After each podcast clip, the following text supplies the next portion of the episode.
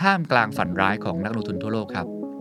Berkshire Hathaway ของคุณปู่วอร์เรนบัฟเฟตนะครับทุ่มเงินลงทุนจำนวนมหาศาล เข้าซื้อหุ้นครั้งใหญ่ที่สุดในรอบหลายปีที่ผ่านมา คิดเป็นมูลค่ากว่า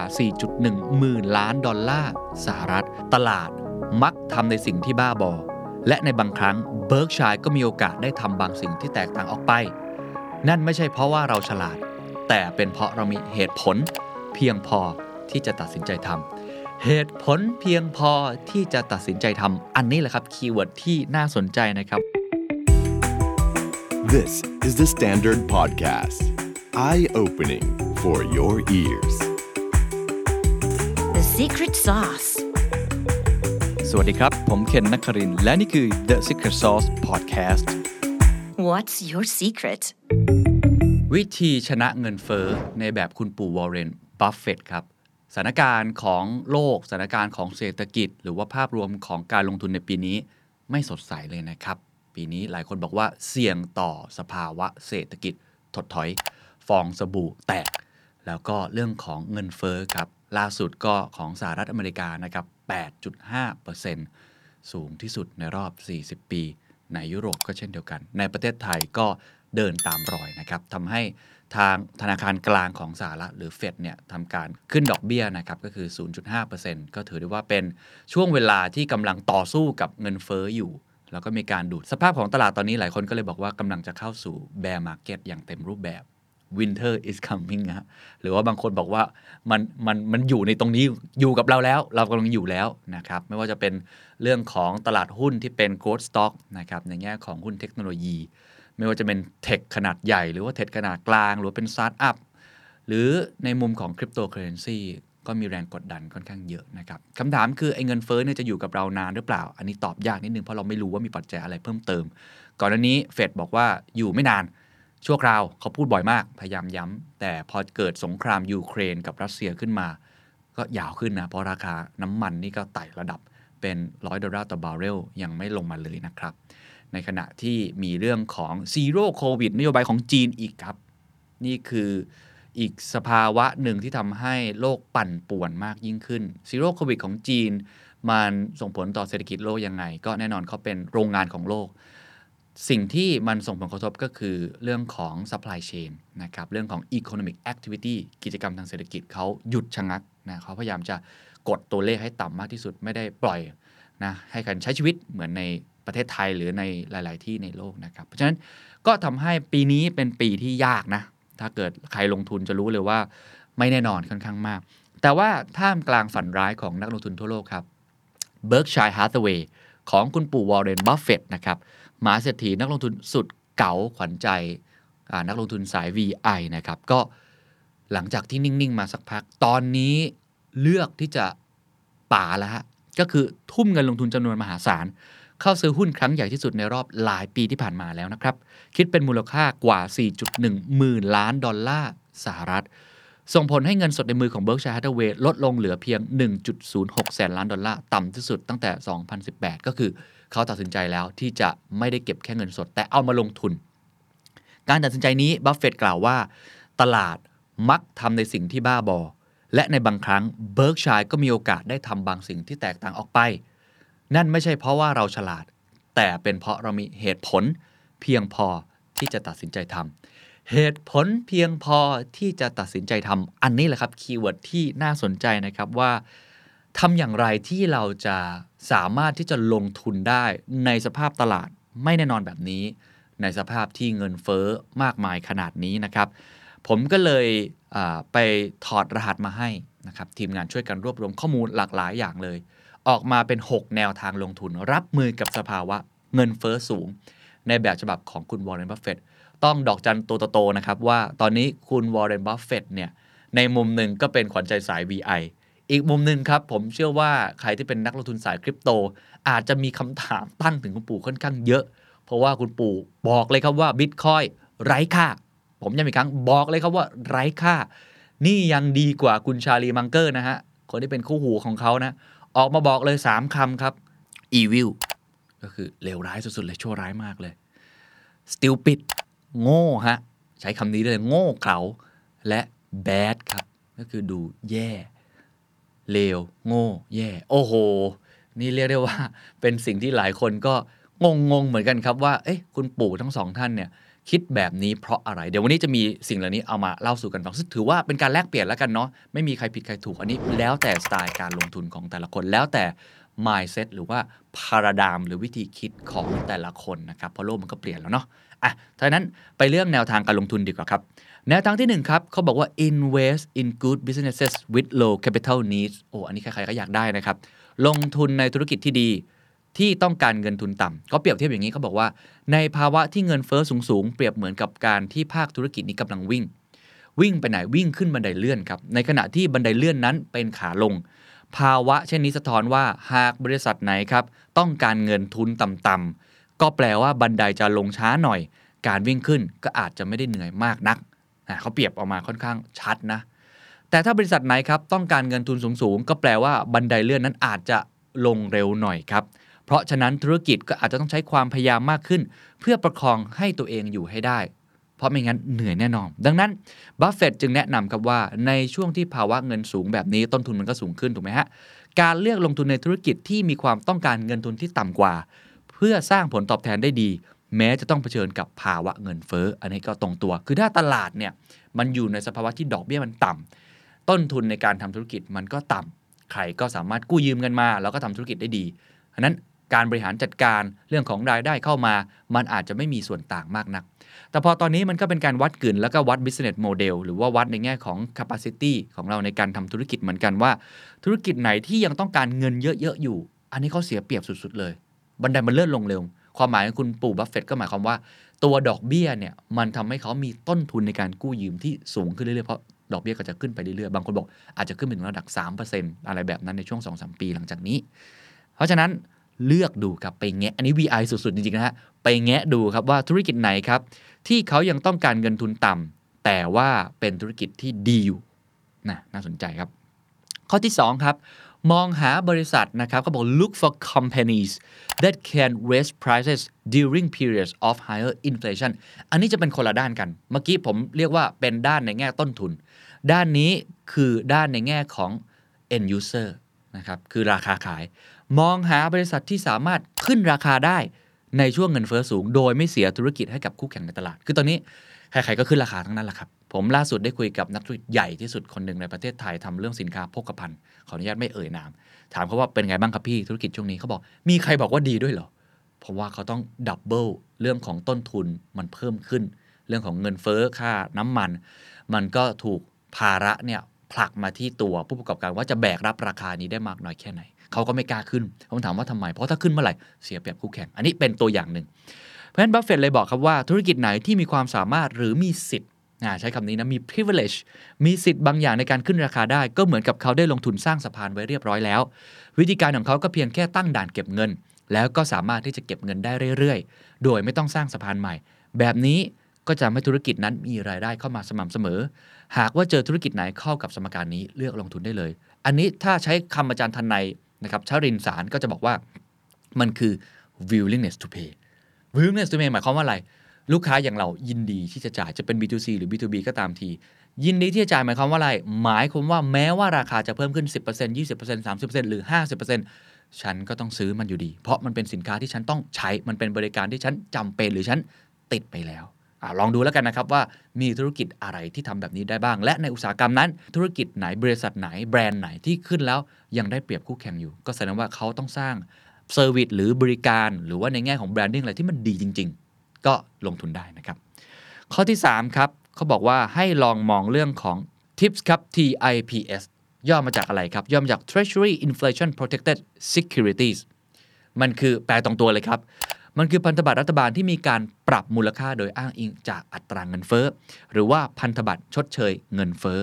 อันนี้จะไม่เหมือนกับพันธบัตรแบบปกติ ซึ่งเดี๋ยวมีอีกข้อหนึ่งที่เขาบอกว่าหลีกเลี่ยงมันซะเถอะ แต่ถ้าเป็นข้อนี้กรณีนี้เขาบอกว่าพันธบัตรที่ชดเชยเงินเฟ้อเป็นอีกตัวเลือกหนึ่งที่บัฟเฟตต์แนะนำให้ลงทุนในสภาวะเงินเฟ้อสูงขึ้นเรื่อยๆ อย่างเช่นในตอนนี้ ในบ้านเราก็มีพันธบัตรชดเชยเงินเฟ้อให้ลงทุนนะครับ เรียกว่า ILB หรือว่า Inflation Linked Bond ที่ออกโดยกระทรวงการคลัง ซึ่งถ้าเกิดว่าเงินเฟ้อมันยิ่งสูง การจ่ายผลตอบแทนของ ILB ก็ยิ่งสูง อันนี้ก็เป็นตามสมการบัญญัติยานของเขา แต่ในตรงกันข้ามตอนที่สภาพของเงินเฟ้อมันต่ำพันธบัตรนี้ก็จะจ่ายผลตอบแทนต่ำ เพราะฉะนั้นเราก็ต้องเลือกให้ถูกช่วง ถ้าเกิดคุณเลือกในช่วงที่เงินเฟ้อมันสูง คุณก็มีโอกาสได้ผลตอบแทนสูง ลงทุนในช่วงนี้นะครับที่เงินเฟ้อสูงนี่สนใจก็ไปศึกษารายละเอียดก่อนจะลงทุนได้ ก็น่าจะเป็นอีกวิธีหนึ่งนะทำให้เราได้ผลตอบแทนที่สมเหตุสมผลเพราะตอนนี้ ถ้าฝากพันธบัตรรัฐบาล หรือพันธบัตรที่มันความเสี่ยงต่ำๆเนี่ยโอ้โหมันต้องบอกว่ามันได้ดอกเบี้ยน้อยจริง ๆ เขาก็เลยมาสู่ข้อที่4ครับหลีกเลี่ยงพันธบัตรแบบดั้งเดิมเลยครับ steer clear of traditional bonds ชัดเจนบัฟเฟตต์เคยเขียนเอาไว้ในจดหมายของผู้ถือหุ้นใน Berkshire Hathaway เมื่อปี 2020ก็คืออยู่ในสภาวะที่มันใกล้เคียงกับเรื่องเงินเฟ้อเนี่ยนะฮะพันธบัตรไม่ใช่ตัวเลือกการลงทุนที่ดีในปัจจุบัน เพราะว่าอัตราดอกเบี้ยค่อนข้างต่ำและนักลงทุนในตลาดพันธบัตรก็มักจะเจ็บตัว โดยเฉพาะภายใต้สภาวะแวดล้อมที่เงินเฟ้อสูงแบบนี้ ถ้าเรานำเงินไปซื้อพันธบัตรรัฐบาลอายุ 10 ปี อาจจะได้ผลตอบแทนเพียงแค่ 2-3%เท่านั้น อันนี้ยังไม่นับว่า inverted yield curve มันเป็นการบ่งบอกสัญญาณใช่ไหมว่า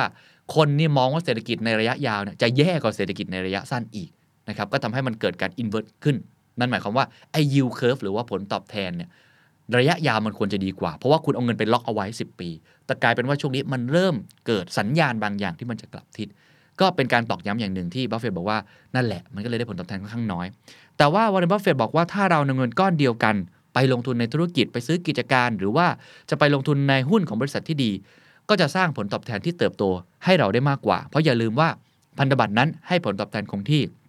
แต่ธุรกิจถ้าเราลงถูกตัวนะ มันก็จะมีโอกาสได้ผลตอบแทนที่มากขึ้น ตามการเติบโตของธุรกิจ แต่บัฟเฟตก็ยังมีการเน้นย้ำด้วยครับว่า บริษัทประกันเอง กองทุนบำนาญเอง หรือว่าคนเกษียณอายุเองเนี่ยอาจจะลำบาก เพราะว่า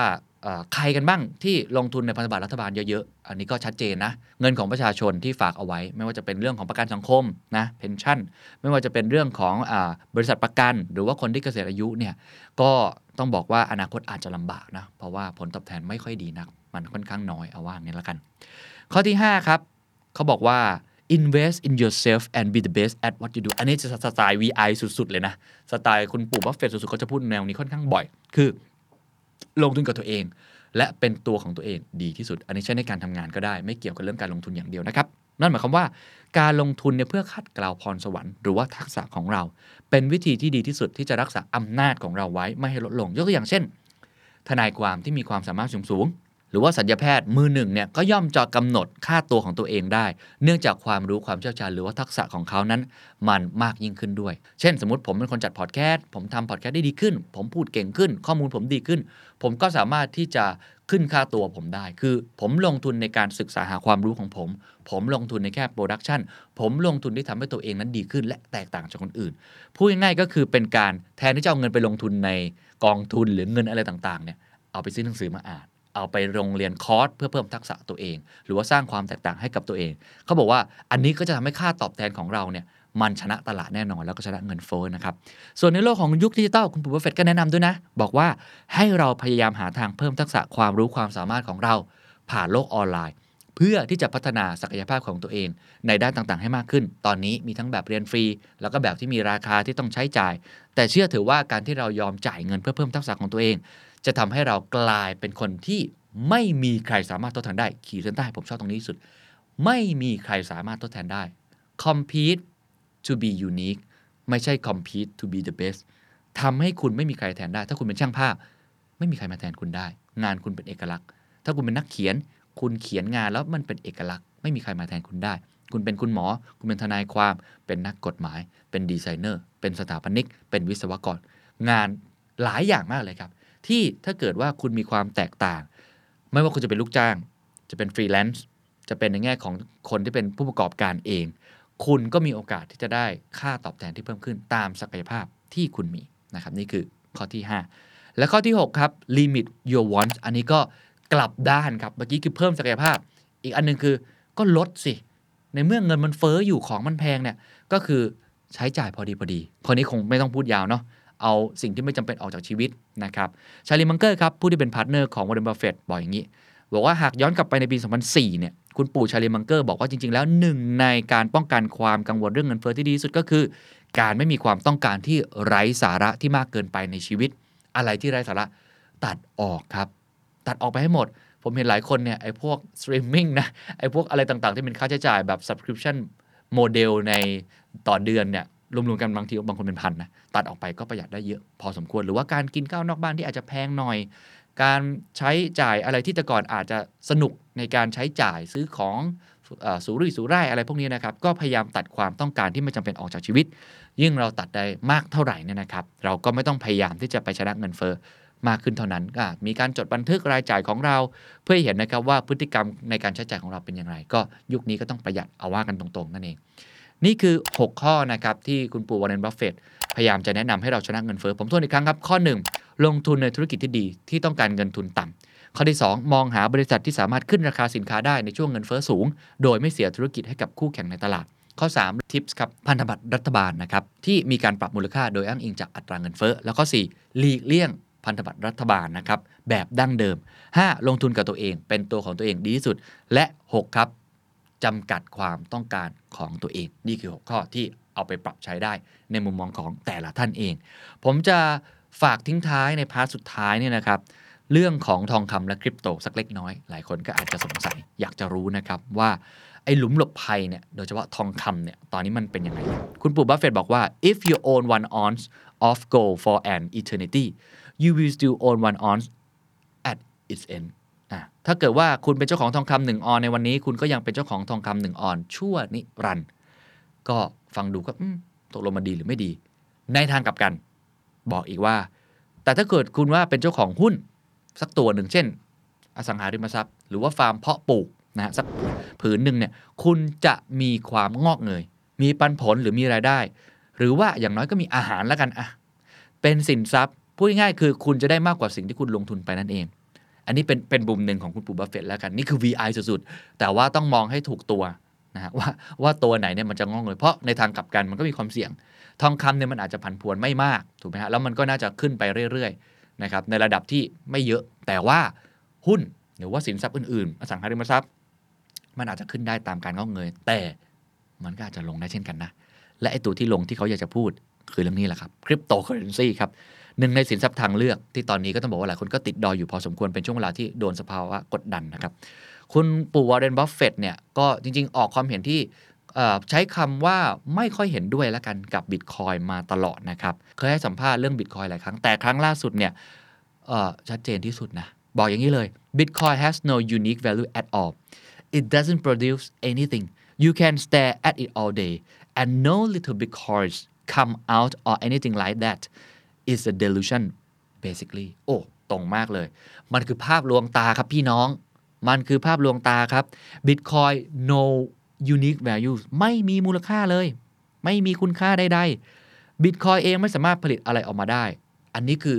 หลายคนเห็นยังไงลองถกเถียงกันได้นะ เพราะหลายคนก็บอกว่า เฮ้ย จริง ๆ แล้ว Bitcoin เนี่ยมันมี value บางอย่าง ที่คุณปู่ไม่เข้าใจต่างหากอะอันนี้ก็อีกเรื่องหนึ่งนะ แล้วแต่คนจะถกเถียงลองคอมเมนต์กันเข้ามาได้ แต่คุณปู่มองอย่างนี้ เพราะเขาบอกว่าถ้าคุณเป็นเจ้าของบิตคอยทั้งหมดในโลกพร้อมเสนอขายให้ผมในราคา 25 เหรียญหรือประมาณ 800 กว่าบาทนั้น ผมก็ไม่ซื้อหรอก เพราะว่าผมจะเอามันไปทำอะไรดีล่ะ เขาเคยเปรียบเทียบนะ เขาบอกว่าถ้าเกิดว่าคุณมีเงินเนี่ยคุณไปลงทุนในเนี่ยฟาร์ม คุณลงทุนในอสังหาริมทรัพย์มันยังงอกเงย และฟาร์มเนี่ยมันมีพืชผลนะมันมีผลผลิตที่คุณเอาไปกินเอาไปใช้ได้ อสังหาริมทรัพย์คุณก็ ไว้อาศัยได้ แต่บิตคอยน์ทำอะไรไม่ได้เลย เขาเลยเรียกคำว่า unique value ไงมันไม่มีอะไรที่เป็น unique value ของมันเองเลย มันเป็นภาพลวงตา เพราะฉะนั้นแล้วสำหรับเขามองว่ามันไม่มีคุณค่า ไม่มีมูลค่า อันนี้เป็นมุมมองของคุณวอร์เรนบัฟเฟตเชื่อไม่เชื่ออีกเรื่องหนึ่งคอมเมนต์กันเข้ามานะครับ แต่ว่าเป็นมุมมองที่ค่อนข้างตรงนะ แล้วก็น่าสนใจทีเดียว นี่ก็คือทั้งหมดนะครับ ที่ลองสรุปมาให้ทุกท่านได้เห็นภาพนะครับว่าในสภาวะตลาดแบบนี้ เงินเฟ้อน่าจะอยู่กับเราไปอีกสักพักของน่าจะแพงไปอีกสักพัก ความผันผวนน่าจะอยู่กับเราเป็นแบบความแน่นอนอย่างหนึ่งในชีวิต น่าจะเอาไปปรับใช้ได้กับตัวเองนะครับ กับการลงทุนที่สามารถชนะเงินเฟ้อได้ ฉบับคุณวอร์เรนบัฟเฟตครับ And that's the secret sauce. ถ้าคุณชื่นชอบ The Secret Sauce episode นี้นะครับ ก็ฝากแชร์ให้กับเพื่อนๆ คุณต่อด้วยนะครับ และคุณยังสามารถติดตาม The Secret Sauce ได้ใน Spotify, SoundCloud, Apple Podcast, Podbean, YouTube และ Podcast Player ที่คุณใช้อยู่นะครับ และอย่าลืมติดตาม Facebook Fanpage The Secret Sauce เข้ามาติชมเข้ามาพูดคุยกับผมได้เลยนะครับ